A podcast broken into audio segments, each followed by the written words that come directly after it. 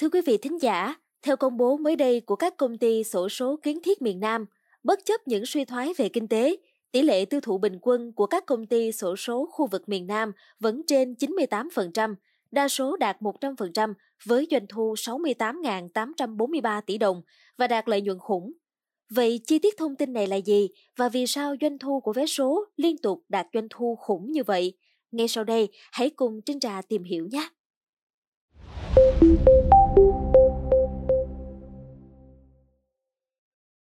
Thưa quý vị, tại hội nghị sổ số kiến thiết khu vực miền Nam lần thứ 130 tổ chức ở thành phố Cần Thơ ngày 24 tháng 7, ông Dương Minh Tú, Phó Chủ tịch Hội đồng sổ số kiến thiết khu vực miền Nam cho biết, 6 tháng đầu năm, doanh số phát hành sổ số truyền thống đạt 69.920 tỷ đồng, tăng gần 12% so với cùng kỳ năm 2022. Doanh thu đạt 68.843 tỷ đồng, tăng 16,41% với tỷ lệ tiêu thụ bình quân khu vực đạt 98,46%.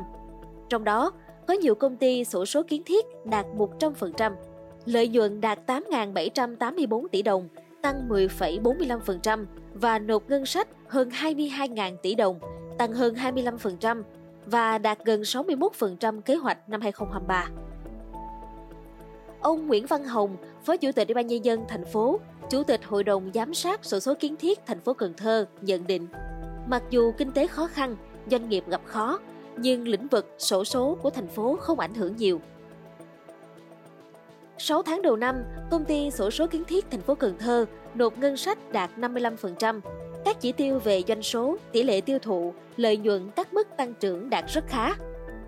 Ông Hồng cho biết thêm, theo báo cáo của Hội đồng sổ số kiến thiết khu vực miền Nam, tỷ lệ tiêu thụ bình quân trên 98%.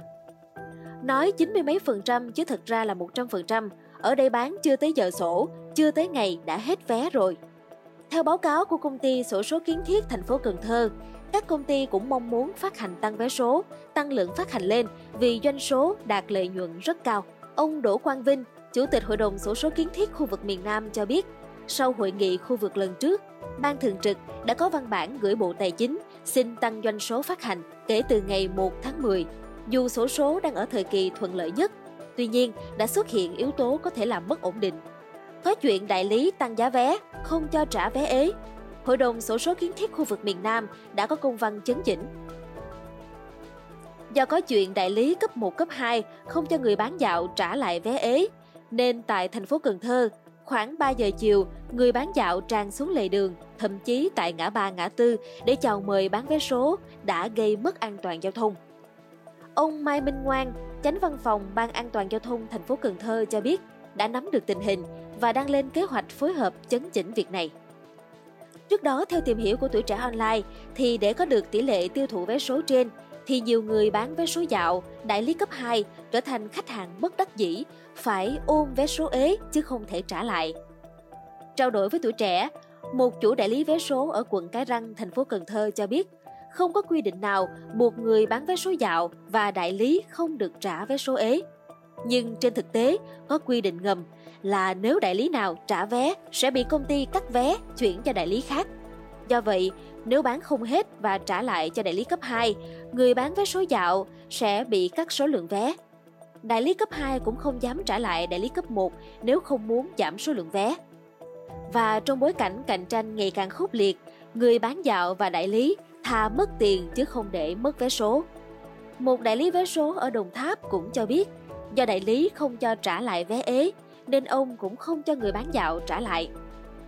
Mỗi ngày ông vừa bán lẻ, vừa giao cho người bán dạo 1.200 tờ. Nhưng do những người bán dạo không có tiền mặt để lấy vé số bán, nên ông phải gối đầu cho họ từ 150 đến 200 tờ một người. Trao đổi với chúng tôi, chủ một đại lý vé số cấp 1 cho biết, theo công văn của Hội đồng Sổ số Kiến thiết khu vực miền Nam, công ty Sổ số Kiến thiết không được ép đại lý phải bán hết và phải nhận lại số vé chưa bán hết. Tuy nhiên, không đại lý nào dám trả lại nên phải tự xử lý vì nếu trả vé lại có thể bị cắt vé, cắt chế độ của công ty đối với đại lý cấp 1. Do đó, đại lý cấp 1 sẽ yêu cầu đại lý cấp 2 nhận và bán vé số theo khả năng của họ. Tương tự, đại lý cấp 2 sẽ yêu cầu người bán vé số dạo như vậy. Trong khi đó, theo một số người bán vé số dạo, Vé số được công ty sổ số giao cho các đại lý cấp 1, rồi vé được giao xuống các đại lý cấp 2. Có thể nói, việc phân phối vé số hoàn toàn nằm trong tay các đại lý và để lấy được vé số trực tiếp từ các đại lý này không phải là dễ dàng. Trong khi các công ty sổ số đạt lợi nhuận khủng, đại lý không cho trả lại các vé số còn thừa chưa bán hết. Vì vậy, nhiều người bán vé số dạo cho biết buộc phải tìm mọi cách như là tràn xuống lòng đường, chào mời khách tại các ngã tư để bán hết lượng vé số đã lấy, nếu không sẽ phải ôm vé. Ghi nhận của chúng tôi tại thành phố Sóc Trăng, tỉnh Sóc Trăng cho thấy, ngay từ sáng sớm, nhiều người bán vé số dạo đã tràn xuống lòng đường Trần Hưng Đạo để chèo kéo khách. Đoạn đường trung tâm này dài chưa tới 1 km, có bảng cấm mua bán trên lòng đường, vỉa hè. Ai vi phạm sẽ bị phạt tiền từ 100.000 đến 3 triệu đồng. Nhưng mỗi ngày vẫn có hàng chục người tụ tập để bán vé số. Nhiều người đứng dưới lòng đường, xòe xấp vé số, quơ qua quơ lại, miệng liên tục mời gọi người qua đường. Một số người bán vé số đậu xe đạp, xe gắn máy dưới lòng đường. Cũng có người đem luôn cả tủ tự chế và che dù bán vé số. Tại nút giao Nguyễn Huệ Trần Hưng Đạo hay Hai Bà Trưng Lý Thường Kiệt, nhiều người già tàn tật tràn xuống đường bán vé số mỗi khi xe cộ dừng lại chờ cho hết đèn đỏ. Càng về chiều, gần đến giờ sổ số, người bán vé số tụ tập dưới lòng đường này ngày càng đông. Cứ khoảng từ 15 giờ, nhiều người bán vé số dạo tại thành phố Cần Thơ cũng tràn xuống lòng đường 30 tháng 4, quận Ninh Kiều, cố gắng bán cho hết những tờ vé số còn lại. Thậm chí, nhiều người còn đứng tại ngã ba, ngã tư khi xe cộ dừng lại để chào mời vé số. Tại đường 3 tháng 2, đoạn từ cầu Đầu Sấu đến cầu Cái Răng, quận Ninh Kiều, cứ khoảng 15 giờ 30 phút hàng ngày là có hàng chục người bán vé số dạo xuống lòng đường bán vé số. Có trường hợp người già bắt ghế ngồi dưới lòng đường bán vé số như là chỗ không người, vừa lấn chiếm lòng lề đường, vừa nguy hiểm đến tính mạng. Tình trạng người bán vé số tràn ra một số tuyến đường ở thành phố Cà Mau vào cuối buổi chiều xảy ra ngày càng nhiều. Trên các tuyến đường Hùng Vương, Phan Ngọc Hiển, Nguyễn Trãi, Ngô Quyền và Nguyễn Tất Thành, nhiều người bán vé số tràn xuống lòng đường để bán cho kịp hết vé số, gây nên cảnh lộn xộn, mất an toàn giao thông. Ngồi dưới lòng đường Trần Hưng Đạo, khu vực trước công viên Bạch Đằng, thành phố Sóc Trăng, chị Linh cùng bốn đứa con nhỏ sắp xếp lại 200 tờ vé số của Bạc Liêu. Ngoài chiếc xe đẩy, chị chế thêm cái bàn nhỏ để bày vé số, vừa để cho đứa con nhỏ 2 tuổi ngồi, che nắng che mưa là một chiếc dù màu tím. Thừa nhận việc bán vé số dưới lòng đường rất nguy hiểm, nhưng chị Linh cho biết khu vực này đông người qua lại, hy vọng là nhiều người thấy cảnh con cái nheo nhóc sẽ động lòng trắc ẩn mà mua ủng hộ. Theo chị Linh, cực chẳng đã mới liều đem con nhỏ ra phơi nắng phơi mưa bán vé số ngoài đường. Gia đình chị thuê một nhà trọ nhỏ, chồng thì đi làm mướn. Mỗi ngày chỉ lấy 200 tờ, nếu mà không bán hết sẽ sạch vốn vì đại lý không cho trả lại. Do đó, chị Linh cùng các con cố gắng bán hết để không phải ôm vé. Chị chia sẻ, đời người bán vé số cực nhọc lắm. Tụi tôi hay nói với nhau, người bán vé số dạo gắn với năm không, không nhà cửa, không vốn, không cho trả lại, không có bảo hiểm y tế, không có bảo hiểm tai nạn, nên rủi ro gặp chuyện gì thì chỉ có chết chắc. Trong khi đó, chị Thùy Vân bán vé số dạo trên đường 3 tháng 2 thành phố Cần Thơ cho biết, mỗi ngày nhận bán 250 tờ vé số. Mùa nắng bán nhanh thì hết sớm, mùa mưa bán chậm. Gần giờ sổ số còn nhiều nên phải cố gắng bán hết bằng cách xuống lòng đường đứng bán để người đi đường dễ thấy. Chị Vân cho biết, dẫu biết là nguy hiểm, nhưng mà vì mưu sinh, nếu trả lại đại lý 10 tờ sẽ bị giảm bớt 10 tờ vào lần sau, còn ôm thì coi như lỗ vốn, bữa đó không có tiền ăn.